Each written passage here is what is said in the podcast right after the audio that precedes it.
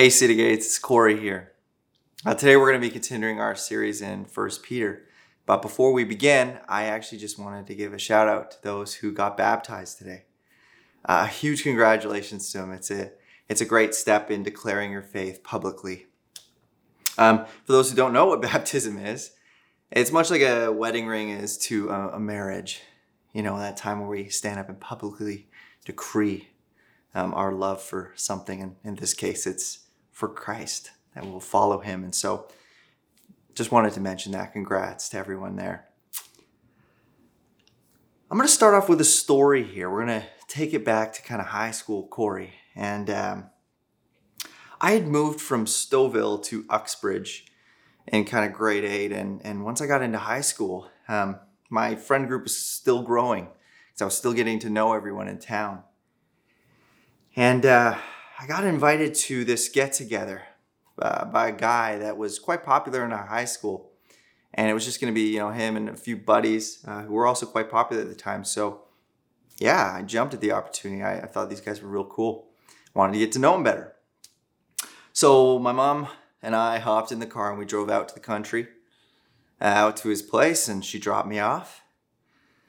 And about after two minutes of, you know, walking in the door, uh, it kind of became evident that um, I might be in over my head. See, I was the only Christian at this small get together. And while I was no stranger to drugs or alcohol being around at certain parties, generally when we went to these big parties, they were big houses, big properties. And if you simply weren't into to drugs and alcohol, you just didn't have to be in that corner of the property. This time it was a little different though because not only were, you know, drugs and alcohol present, they they were the main event. And so I was left with a choice. You know, little high school Christian Corey was left with a choice of whether to stand up for my faith and rock the boat, you know, when they inevitably asked me to join on in, or take the path of least resistance and just join on in. I know standing up for my faith would probably have costed me some ridicule in the hallway and who knows how it would have affected my social standing. That's just what I had on my brain. And so I created a third option, option C. And I uh, pretended my phone rang and I ran to the bathroom and I called my mom and I said, "Hey, mom, I'm way, I'm in over my head. You need to come pick me up, please."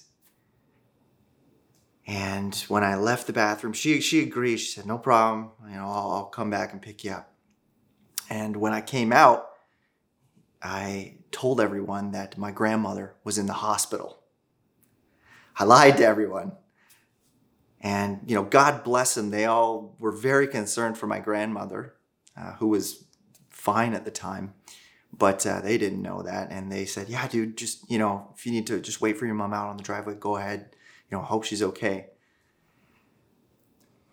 And looking back, it, it just, it seems to me that we will go to great lengths to fit in somewhere. And we don't like to rock the boat if it's going to cost us something. And so I want to read us uh, through 1 Peter 4 1 to 6. And because uh, it has a little bit to do with this. Uh, I'm going to be reading this whole 1 to 6, and then we're going to be jumping all over. So uh, you'll have to kind of follow me through the themes of this, but I'll, I'll do my best here. So it says, Since therefore Christ suffered in the flesh, arm yourselves with the same way of thinking. For whoever has suffered in the flesh has ceased from sin so as to live for the rest of the time in the flesh, no longer for human passions, but for the will of God. For the time that is past suffices for doing what the Gentiles want to do living in sensuality, passions, drunkenness, orgies, drinking parties, and lawless idolatry. With respect to this, they are surprised when you do not join them in the same flood of debauchery, and they malign you they will give an account to him who is ready to judge the living and the dead. For this is why the gospel was preached even to those who are dead. And though judged in the flesh the way people are, they might live in the Spirit the way God does. Now, Peter is writing this to a bunch of exiles, right? That are heavily outnumbered, much like I was in my circumstance. They had a ton of people around them and they were living sexually free, hedonistic. They were drinking, they were they were doing what they wanted to do. They were living for the, their passions. Is even how Peter says it. And it's quite easy to live that way because I mean these passions are just in us and we just can react and follow them. And it's very easy to live for these passions when everyone else is doing it. But Peter is writing to the select few who you know are are are being tempted, you know, how how do we live? And Peter in verse 3 says, For the time that is past suffices for doing what the Gentiles want to do. He's saying, Hey guys, enough is enough. No one called to Jesus should be thinking, Hey, I just need a little bit more time to sin. I need a little bit more time to kind of indulge the way the rest of the culture does. He urges them to go against the grain, to rock the boat. But Peter rightly knows that this is it's not just as good as you know stopping drinking or stopping sex. Because those are simply fruits of the problem. Uh, my own father struggled with uh, alcohol before he met jesus. And it's you know not good enough just to stop drinking because that deals with the fruit of the root of the problem Right? The root of that problem would be an addictive personality. And someone who stops drinking one day just for the sake of it, I mean, that root, that addictive personality may, may just crop up as gambling the next day. Well, Peter is saying, hey guys, we have a passion problem, we have a root problem. And what we need to do is address the root. We need to redirect that passion to something better. So Peter tells us we need to redirect this passion to the will of God. That's the proposed solution here. He says, hey, we need to take on an eternal mindset and go for the will of God. And when I say the will of God, this might kind of seem like a big, broad concept, so I'll just break it down. But the will of God is simply this it's the desire of God's heart for us. Right? He wants to be glorified, rightly so, in everything that we do. You know, we are supposed to live as living sacrifices. Uh, he wants that eh, the fruits of the Spirit to, to well up inside of us love, joy, peace, patience, kindness, goodness, self control, all, the, all that kind of stuff. But Jesus summed it up really well when he said, Hey guys, the will of God is that you love Him and you love others. And so when we talk about the will of God, that's what we're speaking to. And Peter says, Hey guys, here's where we find suffering. In verse 4, he says, with respect to this, us kind of changing our passions to the will of God, they are surprised when you do not join them in the same flood of debauchery and they malign you. So Peter's giving us the heads up. Not only are they going to be surprised when you don't join them in some of this stuff, but you'll actually be hated in a lot of circumstances.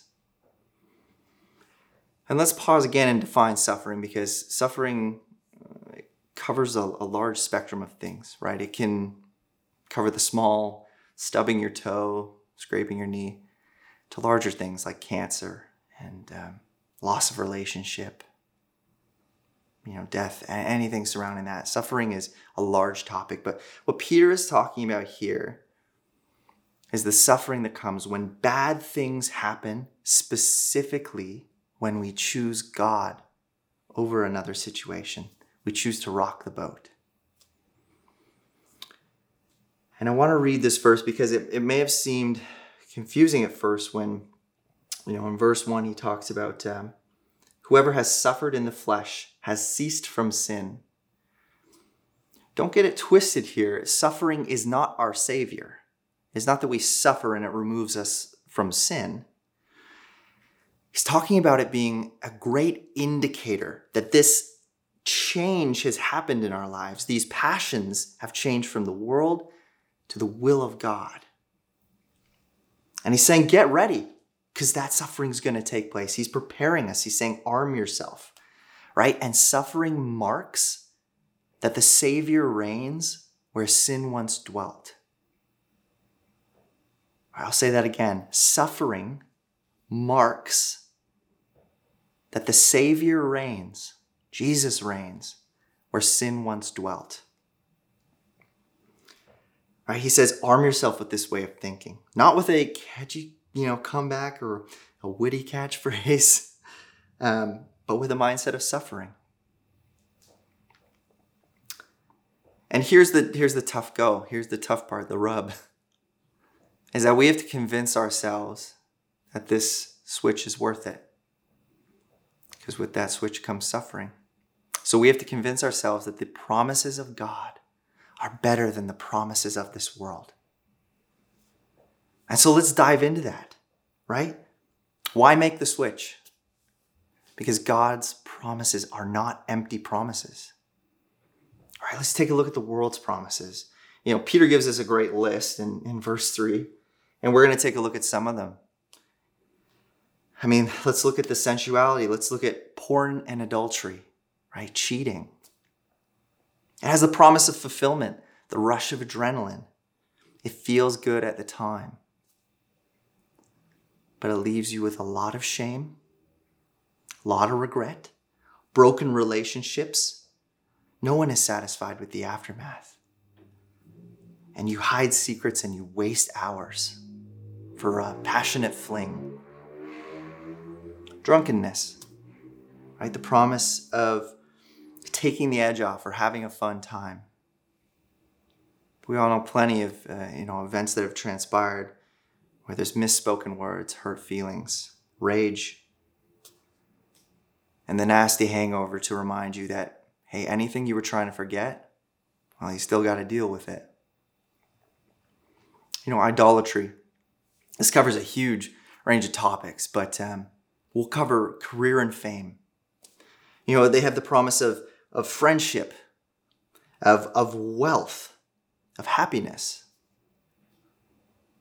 We, all, we, we all know plenty of celebrities and CEOs who deal with depression even though they have everything.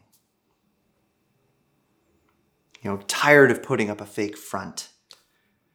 Uh, leaves people feeling empty, used, and while they're working so hard to achieve that, they miss a ton of key moments with family and friends. And at the end of the day, you can lose your fam, you can lose your fame, you can lose your career. And then what? But God's promises are not empty promises. And all we have to do is take a look back at the promises that have come to fruition to understand that he is he's a guy that is good. He is a God that is good on his promises. Right? When he said, Hey, Noah, it's going to rain. You might want to build a huge ship. Noah did so, and it rained, and his family was saved. Right? When he promised Abraham a son, when Abraham was like plus a hundred. And he also promised that his descendants would have the land of Canaan. And guess what? Abraham's wife Sarah, at the ripe old age of 90, had Isaac. And eventually, Abraham's descendants would go on to inherit the land of Canaan, which is modern day Israel. But probably one of the best promises here, hands down, is that God promised David that after he died, God would raise up one of his offspring to establish the throne of his kingdom forever. And that was Jesus. That promise was fulfilled in Jesus, the promised Messiah who came from the line of David. He keeps his promises. So when we look at promises he has for us now and in the future, right? Let's just take a look at Mark 10. Right? He said, this is Jesus talking. He said, Truly I say to you, there is no one who has left house or brothers or sisters or mother or father or children or lands for my sake and for the gospel, who will not receive a hundredfold now in this time houses and brothers and sisters and mothers and children and lands, with persecutions, and in the age to come, eternal life. What Jesus is saying is, I mean, he, he, he tells us, hey, persecution is going to come. And he says, hey, if you lose all of these things that are precious in life, right? Sister, mother, father, lands. He says, hey, guys, you have that stuff in spades now in the family of God. Right? If I, if I, if I lost everything, I know for a fact that I have so many brothers and sisters in Christ that would pick me up, feed me, uh, put me up in their house, clothe me. He's like, guys, in this time, we are blessed beyond measure. But the ultimate hope being eternal life and relationship with Jesus forever. This is the eternal mindset that Peter is talking about, right? In verse 6, he says, For this is why the gospel was preached even to those who are dead that though judged in the flesh the way people are, they might live in the spirit the way God does. Right? We would believe even though we suffer, we will be raised and vindicated at the end of time. And, and I don't want to get this, this verse wrong. Like last week, Vic was talking about a few of these verses that people mistranslate as if Jesus went into the dead and, and gave them a second shot. But that's not what this is saying. What Peter is saying, hey, guys, remember those those, those Christians who were per- persecuted, who knew the gospel, they were judged by sinful standards here and, and died for it. Guess what? They're living that hope. They're living in the Spirit the way God does. And He's reminding us of that. He's encouraging us. Right now is not the end game, right? God will vindicate us later, even though we're judged by sinful standards by the rest of the world now and knowing that suffering will come helps us. Right? Knowing that suffering will come and having our eyes fixed with an eternal mindset on the hope we have helps us endure. It, Ryan was talking about this a few weeks ago when he preached and he used the J curve. I have to do this right. Is that right for you guys? the J curve. I hope it's right for you guys, right? If we're here and we have our eyes fixed on the hope, we can endure these low moments because we know this is the end game. We know we will be vindicated. And he put it beautifully when, when he said, Our ability to do hard things is connected to whether we expect any good to come out of it. So expect good to come of it. We have a hope. But Peter also gives a warning here in verse 5, where he says, Hey guys, if we don't change our passions, verse 5 says, but they will give an account to him who is ready to judge the living and the dead. So there's an urgency. Ah, we gotta redirect. We have to put our hope fully in Jesus because everyone will be judged at the end. And those who have put their trust in Jesus, when God looks at them, he will see Jesus, not our sinfulness. But those who have not put their trust in Jesus, he will see the sin. The time is now, enough is enough, right? The invitation is open. And Jesus will and should transform your life, right? Making that mindset shift. And, we, and to look for an example of this mindset shift, right? From taking the, the passions of the world to the passions uh, uh, of the will of God, we have to look no further than Peter himself. This is a man who could not stand the suffering, the, the thought of a, a suffering um, Messiah, right? When he started his journey with Jesus, he even said, when they were talking about Jesus suffering, he said, Far be it from you, Lord, this shall never happen to you. And Jesus said, Get behind me, Satan. Peter was the type of guy before this mindset shift who could not even stay awake during prayer when Jesus needed him to, to pray and urged him to pray. This is a guy who jumped out with a sword and attacked and maimed a guard when Jesus was being arrested. He was passionate for the sword and he, lacked self control.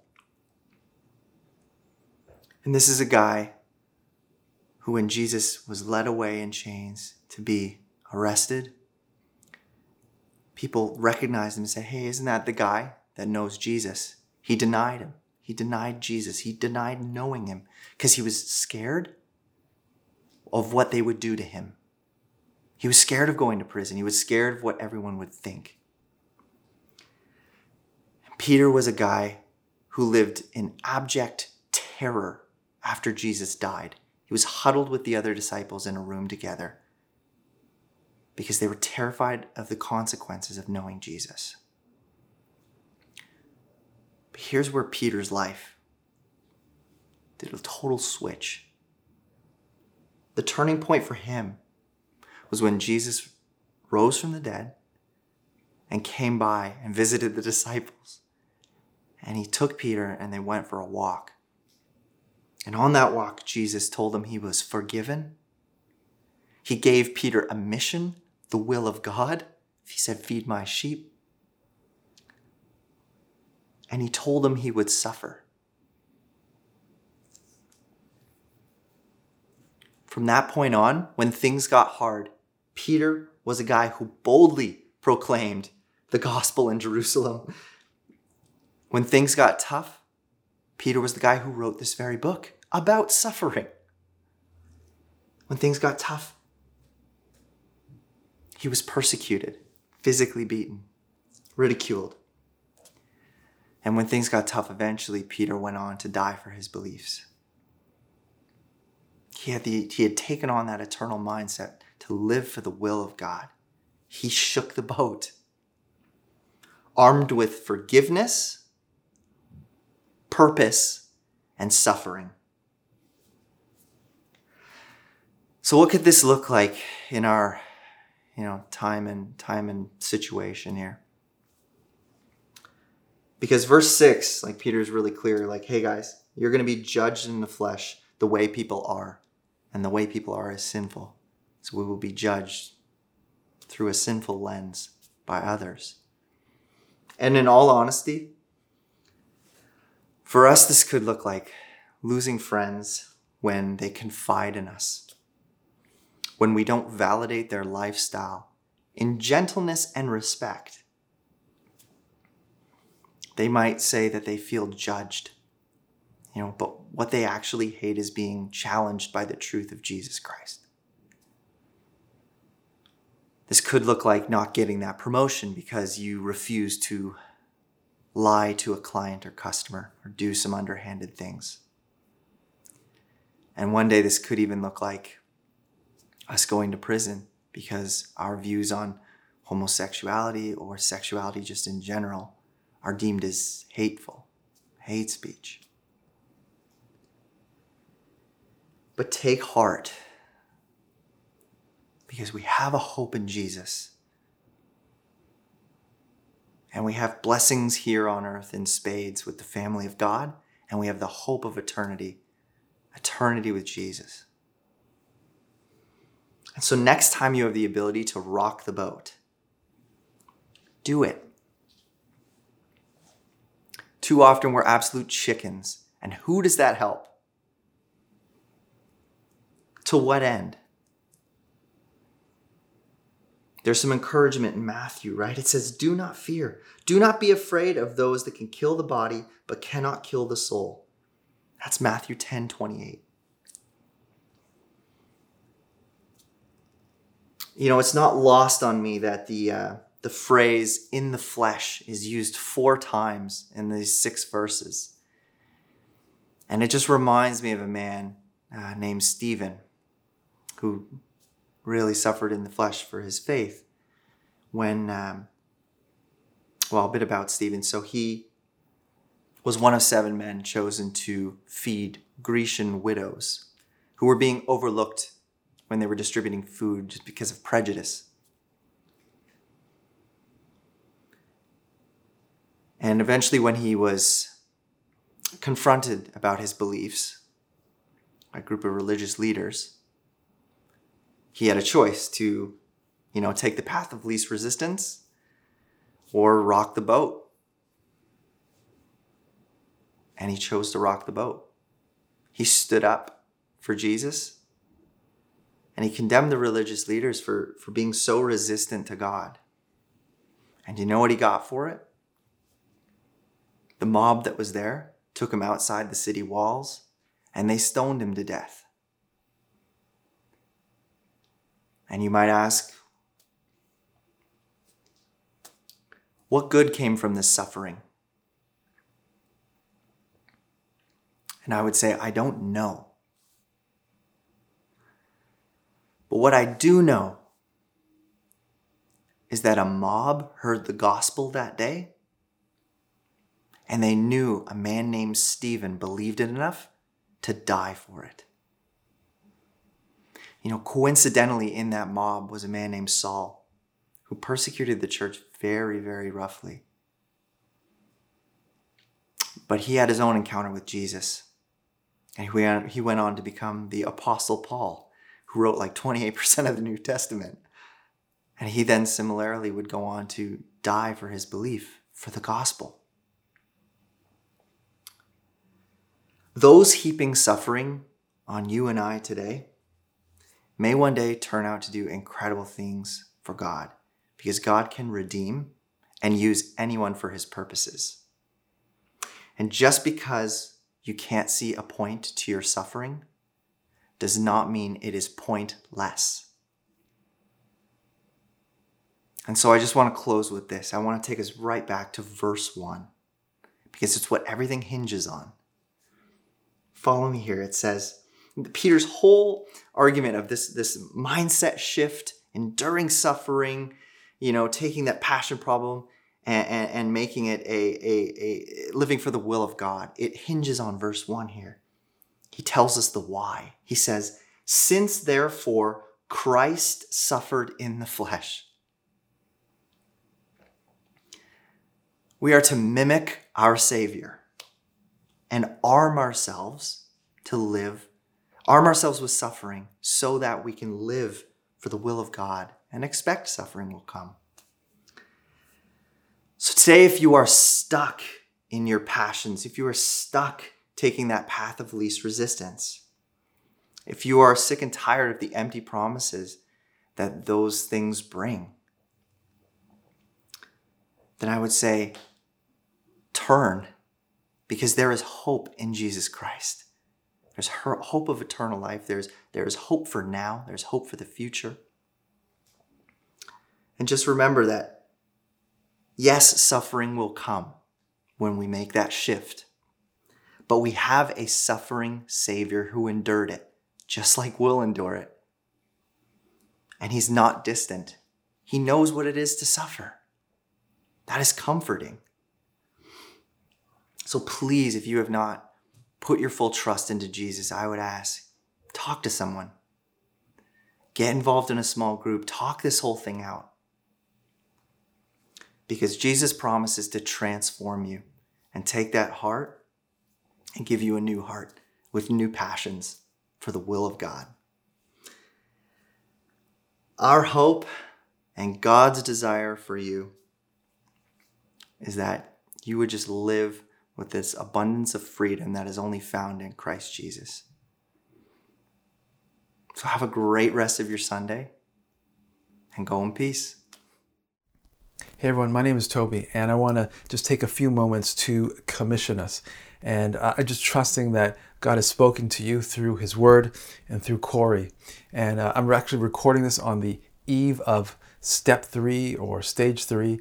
Uh, and maybe you have been keeping up and trying to follow along on the different zones and steps and stages uh, we've been through in this uh, past year or so.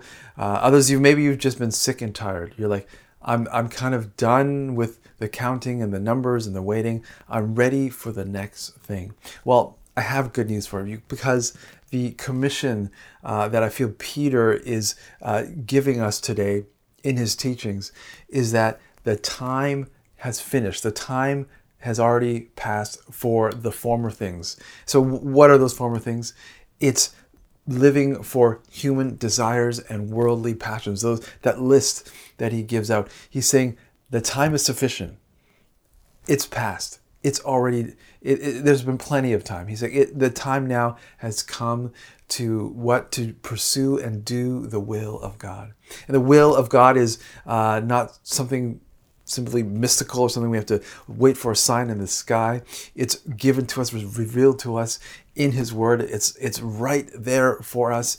Uh, we've been spending weeks as Peter's been teaching us to do good in the face of suffering. For some of us, that is the will of God.